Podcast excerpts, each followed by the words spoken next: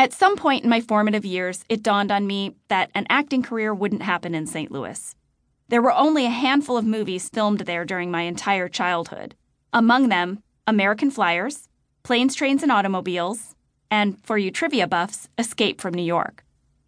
But the idea of moving from St. Louis to Los Angeles, La La Land, or New York, the city of broken dreams, was daunting and scary. Hollywood, in particular, seemed like a million miles away, almost like another country with its own customs and currency. And if I was able to somehow get to Tinseltown, how would I even begin to break into show business? I didn't know anyone. No fancy connections, no idea how the business worked. I'd heard stories of girls being discovered at the mall. Did that mean I should go shopping more often? I'd heard that most movie stars had that special it quality. Did I have it? Not likely, since my proudest acting moment was playing a dog. I'd heard about a stand up comedian being offered a starring role on a hit TV show. So that's the secret. Should I start doing stand up? Actually, I tried stand up once. The lesson I learned was to sit back down. Nonetheless, after college, I collected my theater degree, packed up my Mazda 323 hatchback, and, along with my cat Andy, started on the long journey from St. Louis to Los Angeles. I arrived in LA on a typical California day. The sun was shining, the sky was blue, the palm trees were swaying in the breeze.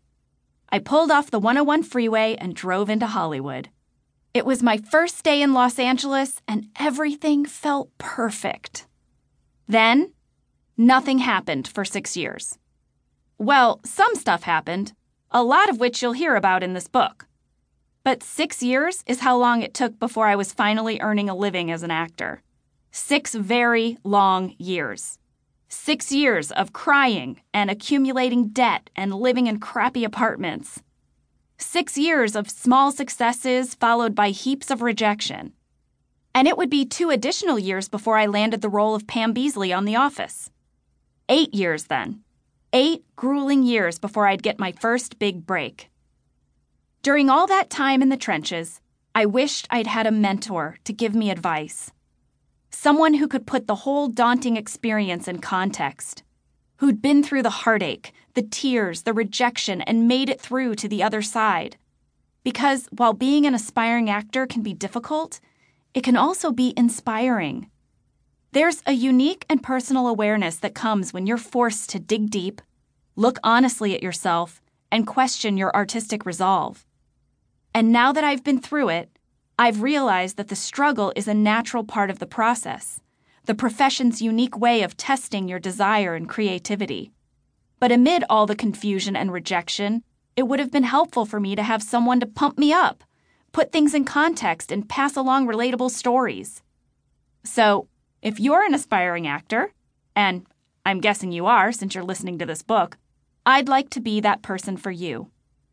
I had a teacher who used to say, if you can think of anything you're passionate about besides acting, do that. Your life will be better for it. And while it might sound harsh, I actually think that's very good advice. I didn't follow it because I couldn't think of anything else to do. If you're like me and can't think of anything else either, then this audiobook is for you. And, as your newly minted mentor, I'm here to tell you that you've made a noble choice because acting is a worthwhile pursuit. I can't tell you how to make it. I can't tell you if you will be successful. But I can encourage you and, hopefully, make the journey slightly more enjoyable. So, let's get to it. Good luck. I have faith in you.